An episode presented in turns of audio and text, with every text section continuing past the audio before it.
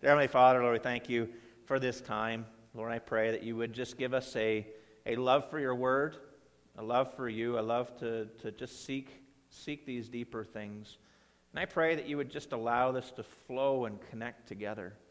I just think of all the different things we struggle with, everything from mental anguish, Lord, grief, physical things, Lord, emotional, Lord, all these things is part of our humanity.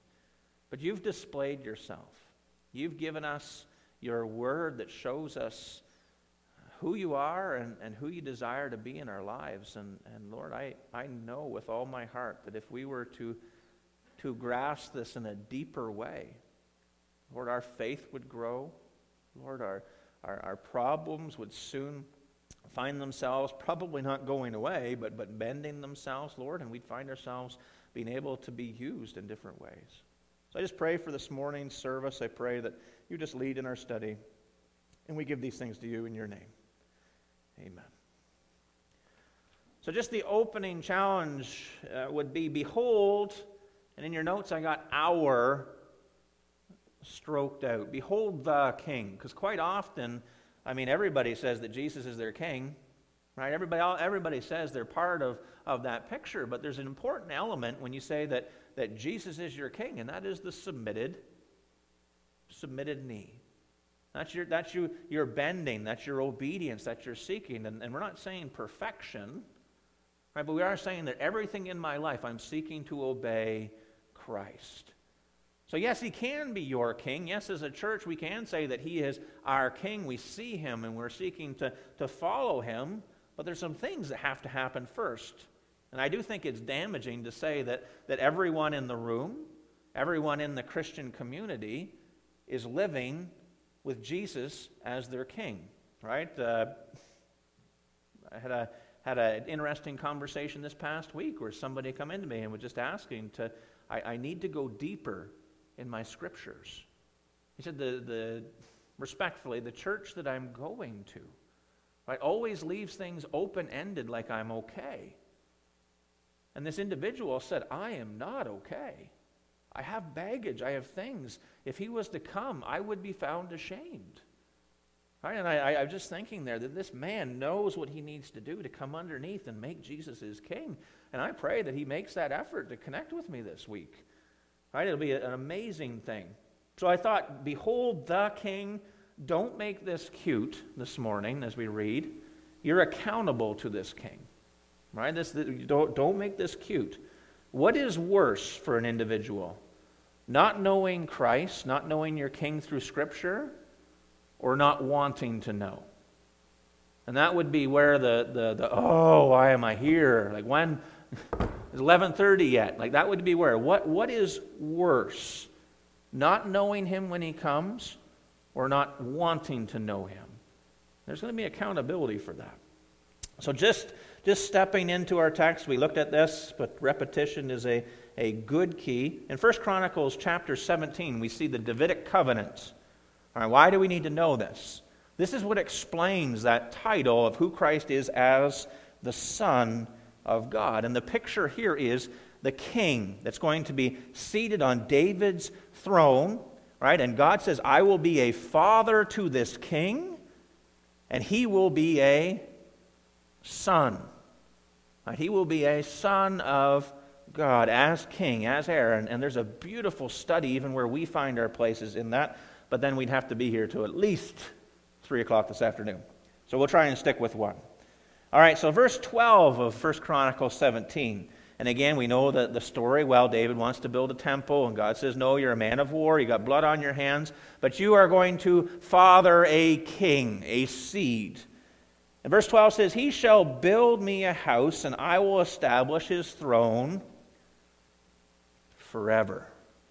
That's a long time.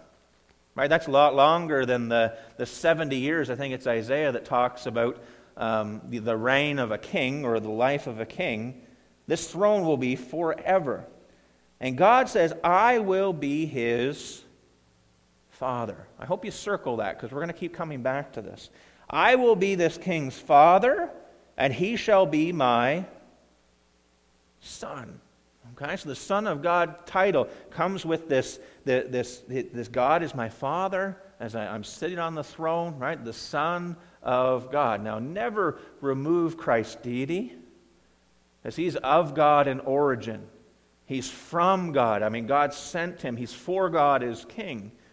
But this principle, Son of God, was that Jesus came to be seated on his throne. I will be his father, and he shall be my son, and I will not take my mercy away from him as I took it from him who was before you, speaking to Saul in this context, and I will establish him in my house and in my kingdom forever, and his throne shall be established forever. Do you think the forever is important there? Right? And for us, with the whole counsel of Scripture, we can look back at that and say, God promised David a king. God promised Israel a king that would sit on the throne forever. And when Jesus comes at the second coming, and he takes his seat for that 1,000-year reign and then into the eternal state, we know that that time of forever begins at that point with the glorified Christ seated on his throne. That's huge. And again, we're back to the Jewish hope, coming Messiah King, Messianic kingdom. So that title, Son of God, has fully God, but King, God's King, the Son of God seated on it. We step into the next point, the Son of Man. And I love that. This was not intentional with that slide. Great. I'm not lazy, but this is working. We got the title, Son of Man. And we've been there before. Again, the Jewish hope, Messiah King, Messianic kingdom. Who brings the Messianic kingdom? And the Jews knew when they were in Babylonian captivity, they knew what Daniel had seen. He had saw the Son of Man. Right? Fully God, God's King. And Daniel, I'm sure there, didn't quite realize everything he was seeing, but let's turn to Daniel chapter 7. Daniel chapter 7. And we understand that after Daniel receives this vision, and it's recorded, it's shared throughout the people of Israel, from that point on, they were looking, anticipating. I mean, God didn't just ask them to blindly follow. He gave them promises. This is the same king, as we looked at last week, that died on the cross for me. It's the same king that died on the cross for you, that shed his blood on the cross.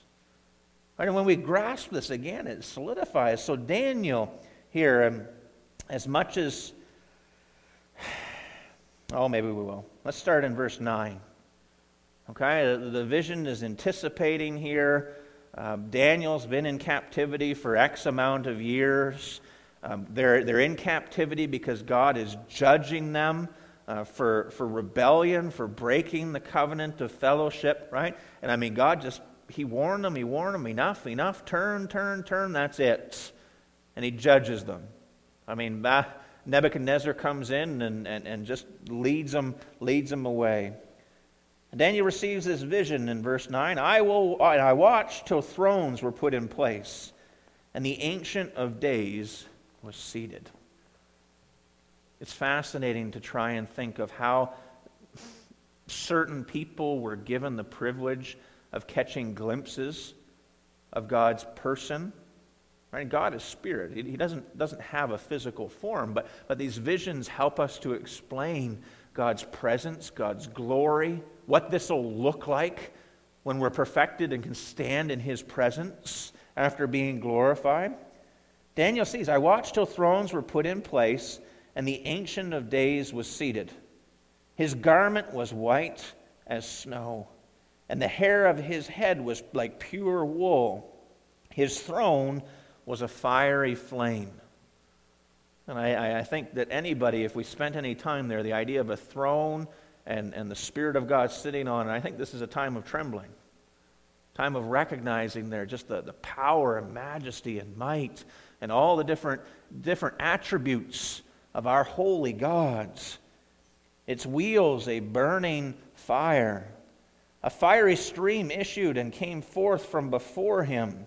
1,000 thousands ministered to him. 10,000 times 10,000 stood before him. The court was seated, and the books were opened. There's some details there in 11 and 12 about what takes place in the tribulation, but for this morning, I just want us to grasp what Daniel's seeing of the Ancient of Days, Jehovah, and the King, okay, the Son of Man.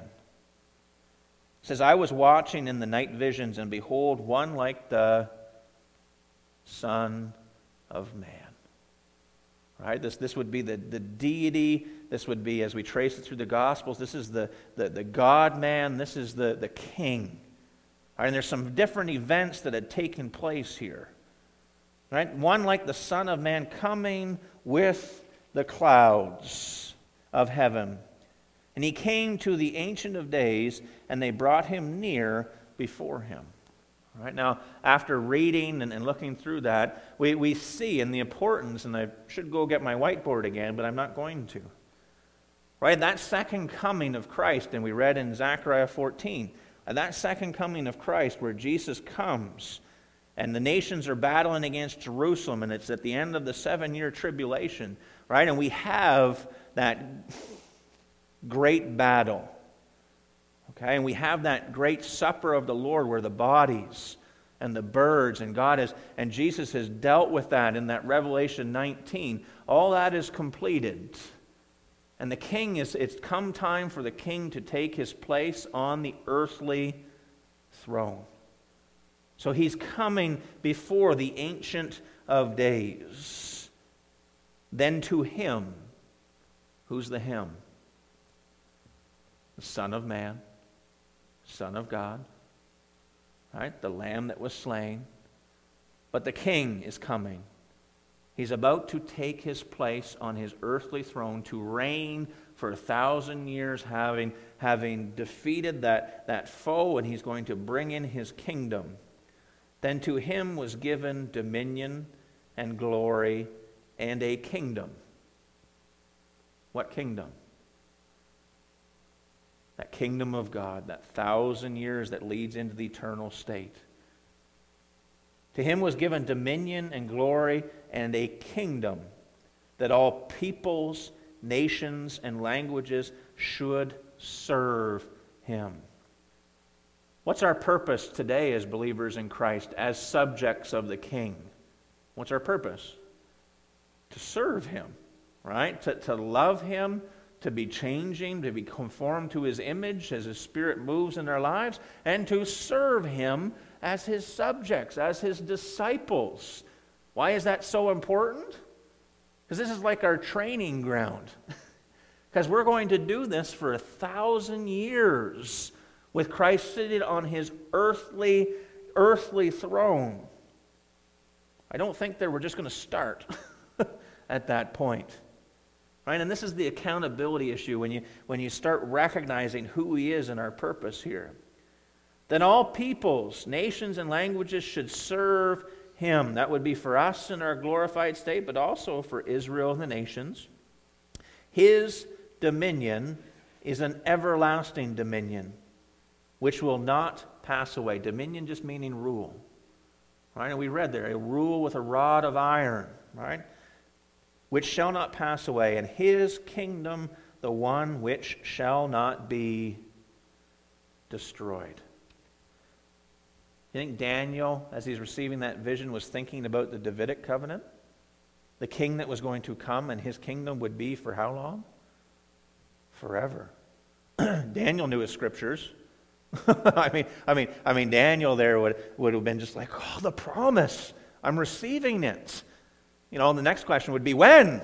When, Lord? When, Lord? Well, that's that anticipation. But he knew that there's an accountability. He knew that the Son of God, Son of Man, God's King, God himself in the flesh, was coming. Wasn't Daniel a good believer? I'm just trying to think there how that was put. I mean, we don't read any negative connotations with Daniel, do we? He prayed, he served, he obeyed, right? And part of me really thinks there that he grasped who this king is. He grasped that God would send him, that he would be accountable one day. I think we all would live a little bit differently if we grasped a hold of that. Because I know personally, and I know it's not about me, but I know my life's changing the more I read and discover that there is more to Jesus than what I previously understood. Right? And I just say just or merely, I haven't found a word for that yet. But the more we learn, the more we're going to be held accountable to that. So we see that. All right, well, we come down to, let's turn to Luke chapter 22. And these would be the passages for me that are, I'm just building a foundation off. Luke chapter 22. I think to some of the comments from my Acts Junior class, because I would get the groans, right? Or we'd be stepping into, you know, Acts chapter 6, but we got to start in Ezekiel chapter 34, and they'd be like, oh, why do we got to do this? Well, what lays the foundation for the New Testament? It's the Old Testament Scriptures. What did Paul preach from? The Old Testament Scriptures. What did Peter preach from? The Old Testament Scriptures. And it took 34 classes, right? But now I can't get them out. They're texting me questions, and it's just coming alive for them, and I'm going to have to hire somebody just to go through my text messages and keep on top of it. But that's a good problem to have. Right? Because it's just opening up. And as we're approaching, and again, I wanted to get into John chapter 18. And the king is in the Garden of Gethsemane. He's on his knees before his father. You know, and he's praying. Not that he wasn't going to obey, but his humanity. And you see God's king working through this. I never saw that before. Like Jesus knew these scriptures. As he's preparing himself for the cross. He knew Isaiah 50, I am the king. That's what he'd been preaching for 3 years. And yet here he is on his knees, on his face, sweating drops of blood. Because he knows what's going to come. I've never seen that before. Just God himself in the flesh. God's king. Right? Preparing to do what no one else could do. So we have to start somewhere. So Luke chapter 22, and this would be our Easter study after Easter. And we won't get much past verse 1 and 2. So Luke chapter 22 says this, Now the feast of unleavened bread drew near, which is called Passover. Right? And we understand that there's so much imagery here on God's perfect time. I mean, the Passover, we remember the children of Israel in Egypt. I mean, we have the 10 plagues, and the 10th plague, God gives them instructions to kill the lamb, to take its blood, to paint the blood over the lintel and the doorpost, and I love how my teens continue to remember that. Right? The idea that God didn't want to just wrathfully and heavy-handedly start killing the firstborn. He gave people the chance to believe, to respond. Right? And the people that did paint that blood over there, guess what? They were saved. They were delivered. They believed. But what happened to the houses where they said, yeah, we hear you, but we're not interested? What happened? They lost their firstborn. God did what he said he would do. It wasn't a surprise. I don't think they were in their homes mourning over their firstborn and going, oh, I had no idea this was going to happen. It was a dawning. Ooh.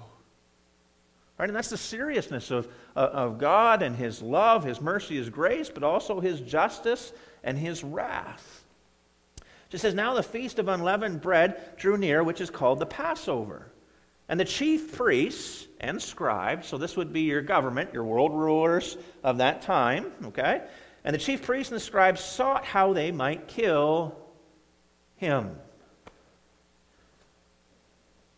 I'm just going to circle him here. Is that him is not just Jesus, is it? Right? As we read our scriptures and we start deepening in our understanding, I mean, they're seeking to kill who? The king, the Son of God. I mean, the Son of Man. I mean, you read through the scriptures, the Gospels, the Luke even, and he's told them that this is who he is. He's used these titles. And then the government, the Sanhedrin, just like, no, we're not interested. Right? This isn't for me. And they're seeking to kill him, the king, for they feared the people. They feared losing their power here. So just in the notes, I asked the question, why did the government want to kill God's king, Jesus Christ? The first thought that came to mind was because he, the king, came to a people who said they believed. Right? They said they believed. I mean, they sang the songs in the temple. They brought their sheep or their goat or their dove. I mean, they did the things. They said they believed, but they did not know God. They were practicing something that was not of God, nor did they obey God. And that was Jesus' biggest problem. I mean, he had to break through this religion to say, this is who I am, this is what God is offering to you, repent, the kingdom of heaven is at hand. You need to make a decision. But they were ignorant, willfully ignorant, not of the scriptures. I mean, a lot of these men, especially the Sanhedrin, by the time they were, I think it was 10, they had the first 5 books of the Old Testament memorized. They had the scriptures, but they were choosing their own way, choosing their own concepts, choosing their own program. So they were willfully ignorant. They were confused, and that's what Satan does. Right? When we're like, yeah, I know what this is, but this is how I'm going to explain, or this is what I think there. Satan is a master of confusion. Right? And he had created this perfect storm of just mental and emotional and spiritual twisting. Hardened hearts. And these people, I mean, they couldn't even hear the message of Christ. Hardened hearts and content in sin. He came to a people who said they believed, but they did not know God, nor did they obey. And Jesus tells them as much.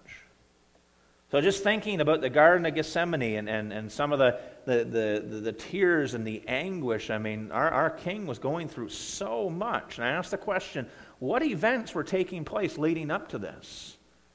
Right? That they hated him so much. Where did this animosity come from? And for that we just have to study through this just a little bit. So let's turn back to Luke chapter 19. Just looking at the hatred and the rejection of God's King, the Son of God, Son of Man. And if we were just to step into Luke chapter 19, and I think I have us coming down to verse... Well, let's step into verse 32. All right, and this is where Jesus sends some of the disciples ahead to prepare the room, right? To find a donkey, okay? They're getting ready for the triumphal entry. You know what? Let's just go to verse 29. Well, let's read it. And it came to pass when he drew near to Bethphage and Bethany at the mountain called Olivet, that he sent 2 of his disciples, saying, Go into the village opposite you, whereas you enter, you will find a colt tied, on which no one has ever sat. Loose it and bring it here. And if anyone asks you, why are you loosing it? Thus you shall say to him, because the Lord, okay, kurios, deity, Lord and Master, right? This is the significant. The Lord has need of it. So those who were sent went their way and found it, just as he, who's the he? Jesus, the King. Right? Son of God, God's King, okay? He's preparing for his entry, okay? It's like one of his last decorations to Jerusalem, Israel, okay? Last chance. But as they were loosing the colt, the owner of it said to them, Why are you loosing the colt? And they said, The Lord has need of him. Then they brought him to Jerusalem, and they threw their own clothes on the colt, and they set Jesus on him. All right, this is they're presenting the king. All right, you think these things would have been done with care? Okay, he's going to come into Jerusalem. It's the Passover feast. They're all thinking that he's going to announce himself. This is it. He's going to take his earthly throne. And as he went, many spread their clothes on the road. Then, as he was now drawing near the descent to the Mount of Olives, the whole multitude of disciples began to rejoice and praise God with a loud voice for all the mighty works that they had seen.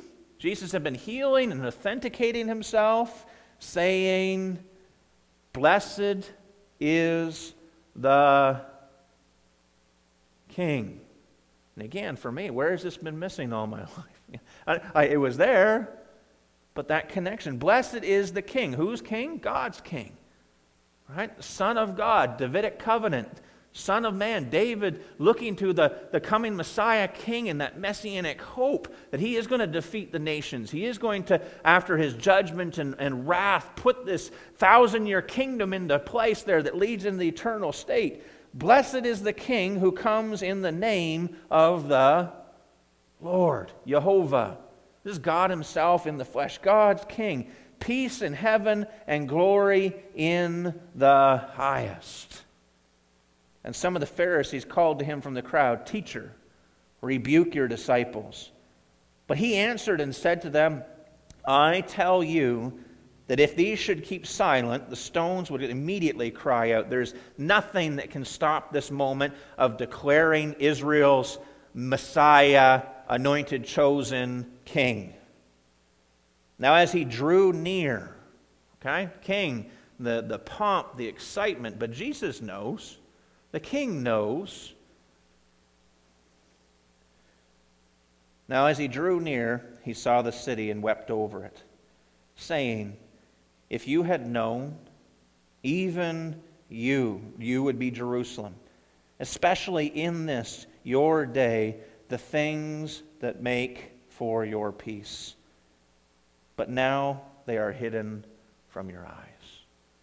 3 years Jesus had healed their sick. Right?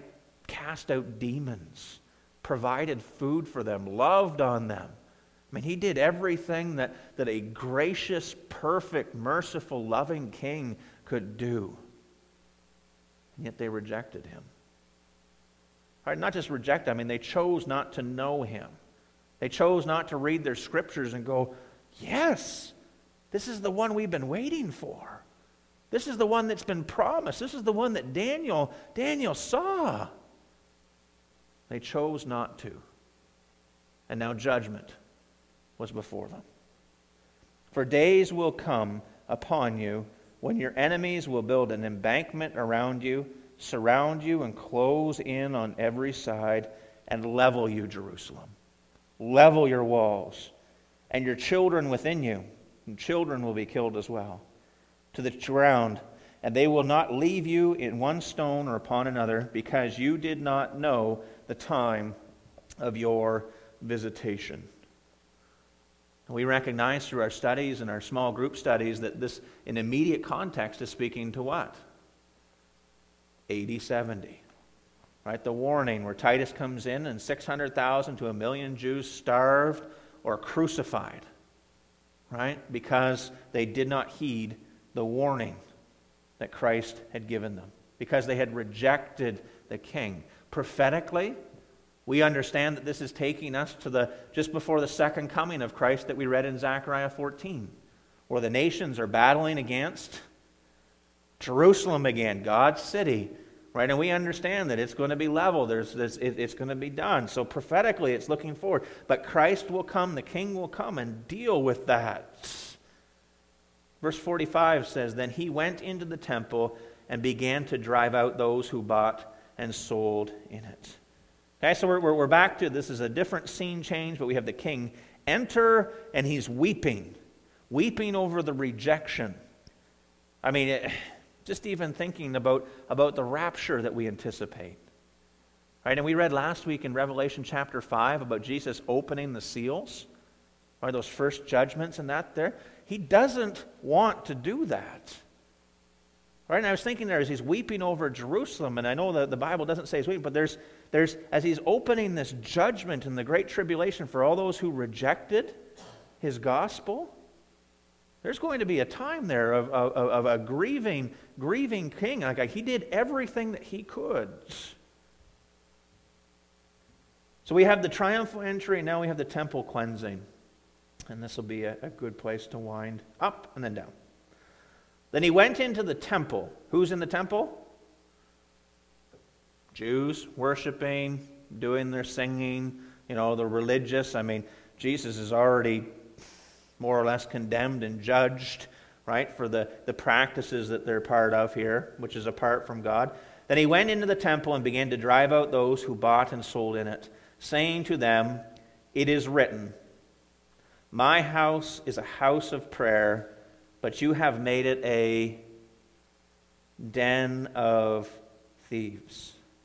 In order to grasp the fullness of that picture, Jesus is standing in his own house. I mean, the temples is the Father's house. Jesus is God in the flesh. Jesus is God's king. He's staying in his own house, and he's saying there that you have made this place a den of thieves. Do you think he quietly said that so he didn't offend anybody? You know, you don't want to drive the children or the next generation away. They'll never come back. I say that very silly. But I think Jesus he's quoting Scripture to these Jews. All right, he's speaking in a very straightforward fashion. And one thing that I taught my Acts class there was, whenever you see an Old Testament quote, don't ever not turn. Right? Don't ever not turn. Go back. See what Jesus is proclaiming here. He's in the temple court and he's saying to them, this isn't right. And we know he's flipping tables. Right? He's chasing out the money changers. So let's turn to Jeremiah chapter 7. And the big picture here is the seriousness of Jesus. I mean, his time before the cross is coming to a close. And I mean, I'm not sure whether it's because I grew up with Jesus, with children sitting on his lap, and the crook, you know, and the sheep in the background, and all the different things. And he is all those things. Grace and mercy, right? And love and compassion. But there's also what? Justice, judgment, wrath for all those that reject him. So as Jesus is preaching, he's flipping tables, he's and this is all in righteous indignation. I mean, God is leading him to do this. He never spoke a word that God did not give him to speak. He never did nothing that God did not lead him in. Jeremiah 7. And as he's doing this, the people in the temple list all these neat. I mean, I don't think Jesus just threw a verse out there randomly. I mean, we understand that the chapter and verses, the numbers, they didn't come till like the 1300s AD. Right? They didn't have to publish there. So whenever there was a verse quoted, it was a section of Scripture. It was a narrative. It was a scene coming on. And as Jesus is standing in the temple, these guys, the ones that knew their Scriptures, are going, "Whoa, this sounds familiar. Sounds like Jeremiah."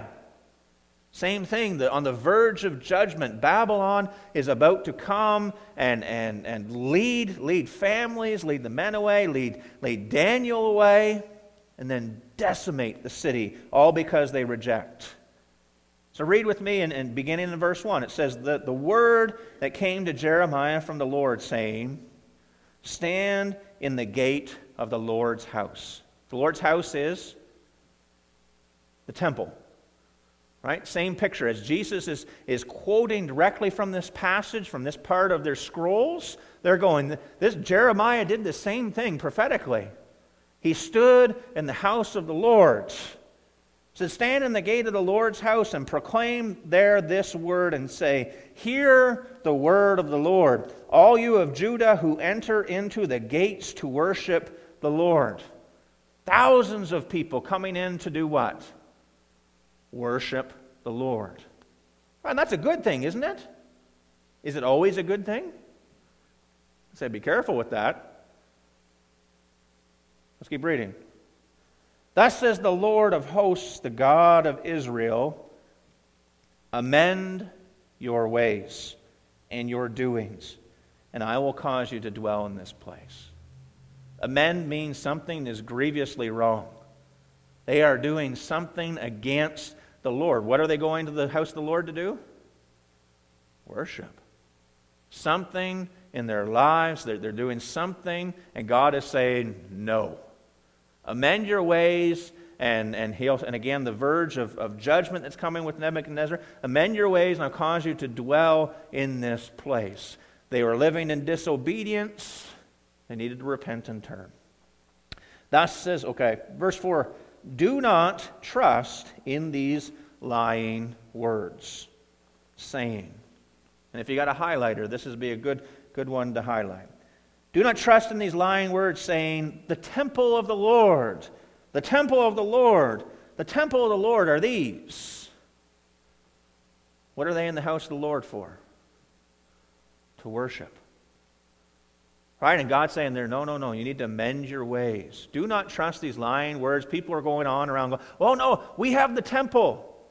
We have the house of God. We have the temple. We have the temple. The temple is we're doing okay as long as we're going to the temple. They had religion. Right, don't trust these lying words just because we're going to the chapel, going to get married. That song for some reason just come out. Don't trust these words just because you're going to church.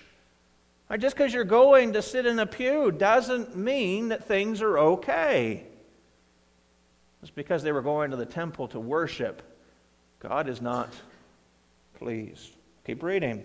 Verse 5. For if you thoroughly amend your ways and your doings, if you thoroughly execute judgment between a man and his neighbor, if you do not oppress the stranger, the fatherless, and the widow, and do not shed innocent blood in this place, or walk after gods to your own hurt, then I will cause you to dwell in this place in the land that I gave to your fathers forever and ever. What's going on here? Children of Israel coming up to worship in the temple. They leave the temple, and who are they living like? The world. Right? I mean, there's no difference there. I mean, they're coming up, they're there, they're paying their tithes, they're paying their sacrifices, and God's going, nuh-uh. I'm going to remove you from this land. I am going to judge you as a nation because you're living like them, fill in the blank. Pagans, godlessness, society. Behold, you trust in lying words that cannot profit. The emptiness. You know, I think of even, I wrote here in my Bible, empty preaching, empty teaching. You know, you need to come to church. Church is there. As long as you're here, everything is good. You can, just come to church on Sundays. That's not what it's about. Right? We're back to believing that Jesus is the Christ, the Son of God, and that abiding fellowship of submitting and bending your knee. Your life will follow Christ.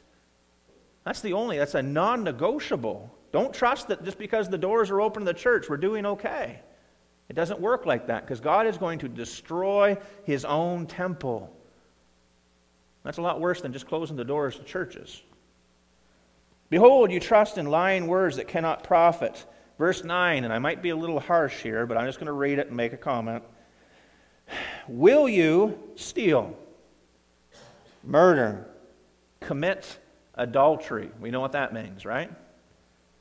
Swear falsely, backstabbing and twisting for your own benefit, bearing false witness, burn incense to Baal, worshiping objects and different things, and walk after other gods whom you do not know, and then come and stand before me in this house, which is called by my name, and say, we are delivered to do all these abominations?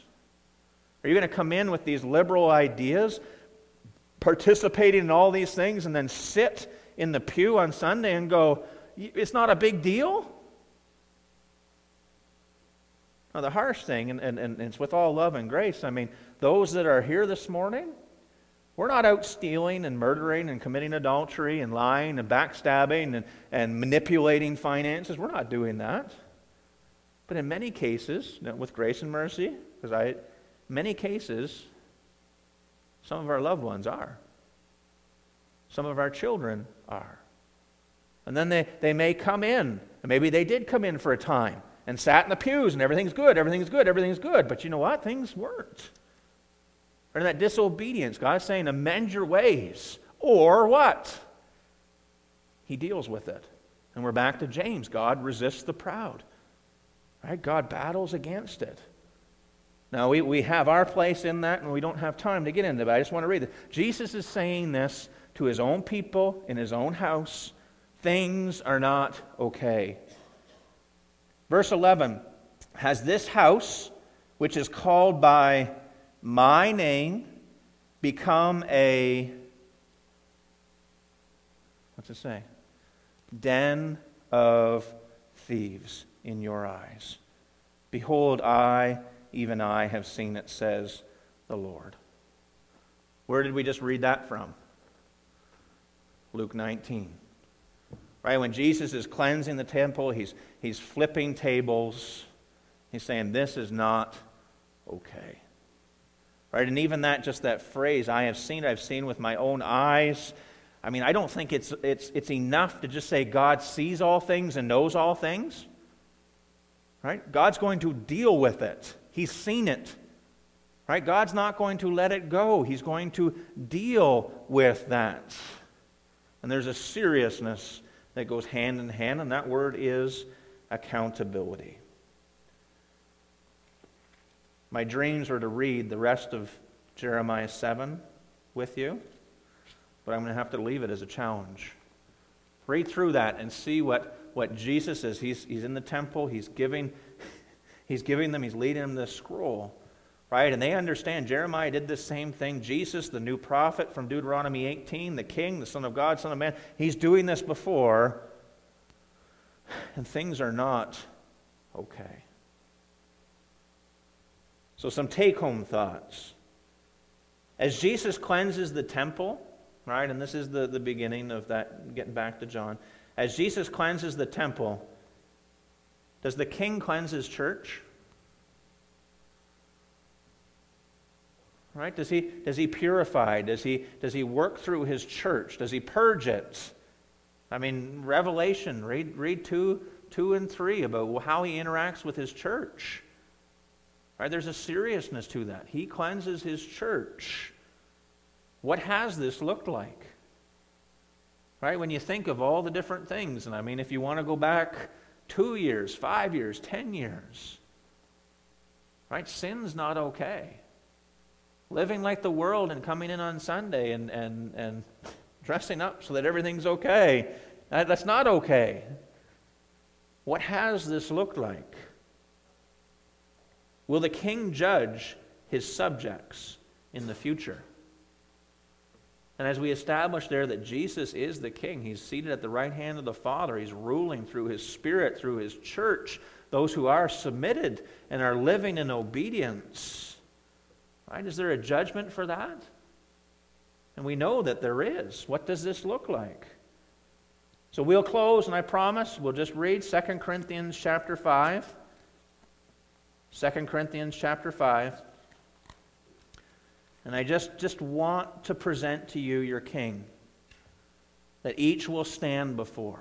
Whether you're seated here this morning, whether we've been missing, whether it's been years, whether it's been decades. Right? I mean, I still talk to people that used to attend here going, I'll be back again someday, Pastor. I says, okay, all right, same place, time's a little bit different. But I mean, it's not my place to drag you down here. And if you come down, I will present to you the king. I will present the accountability. In 2 Corinthians chapter 5, and I just want our understanding of Christ to rise up. We read this at funerals all the time. It says, for we know that if our earthly house, this tent, is destroyed, we have a building from God, a house not made with hands, eternal in the heavens. Right? We have a place in God's presence as believers in Christ, whether we die or whether the rapture happens, right? But it's always anticipating that earthly kingdom of God, presence of God, kingdom of God. It's all packaged. For in this we groan, earnestly desiring to be clothed with our habitation, which is from heaven, and our glorified bodies, a glorified removal of sin nature. If, indeed, having been clothed, we shall not be found naked. For we who are in this tent groan, this body, being burdened, not because we want to be unclothed, but further clothed, that mortality may be swallowed up by life. Right? And that picture of knowing God and his Son, Jesus Christ, John 17:3, that leaving this life and stepping into his presence for eternity. Right? It's going to be such an amazing thing. Right? It's further life. It's further knowing. Now he who has prepared us for this very thing is God, the born-again believer. Right? Is God, who also has given us the Spirit as a guarantee. Right? That down payment. This is your eternal security. I mean, I can't even separate myself from the love of God and that promise of spending eternity with Him. So we are always confident, knowing that while we are at home in the body, we are absent from the Lord. For we walk by faith and not by sight. Right? We trust His promises. We trust His word. We trust who He presents Himself as. Verse 8 says, we are confident, yes, well pleased, rather to be absent from the body and to be present with the Lord. We anticipate that time. Right? We anticipate those promises. Verse 9 says, and this is the accountability. This is the understanding Christ as our King. This is understanding that in John chapter 5, Christ says that He is the judge. It says, therefore we, as born-again believers, make it our aim, whether present or absent, to be well-pleasing to Him. That's obedience. That's abiding. That's seeking Him. That's learning and growing from His word and prayer and fellowship and service. Why? Well, number one, because we love Him. We understand what He did for us. But here's what Paul's presenting to this church who really wrestled with difficulties, right? They truly did. He says, for we, born-again believers, must all appear before the judgment seat of Christ. Do you see your King? Do you see the anointed of Psalm 2? Do you see the Revelation 5, Lamb of God, who's going to open those seals? We must all appear before the judgment seat of Christ, that each one, individual, each one may receive the things .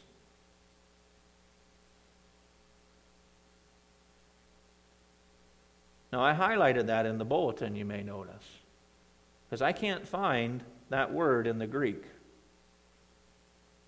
Right? In my New King James, the italicized words are added in for clarification. Now, there's much discussion that can be had by that, but to remove that added word, for we must all appear before the judgment seat of Christ, that each one may receive the things in the body according to what he has done, whether good or bad. Who are we standing before? The King. Right? There's a serious note to this.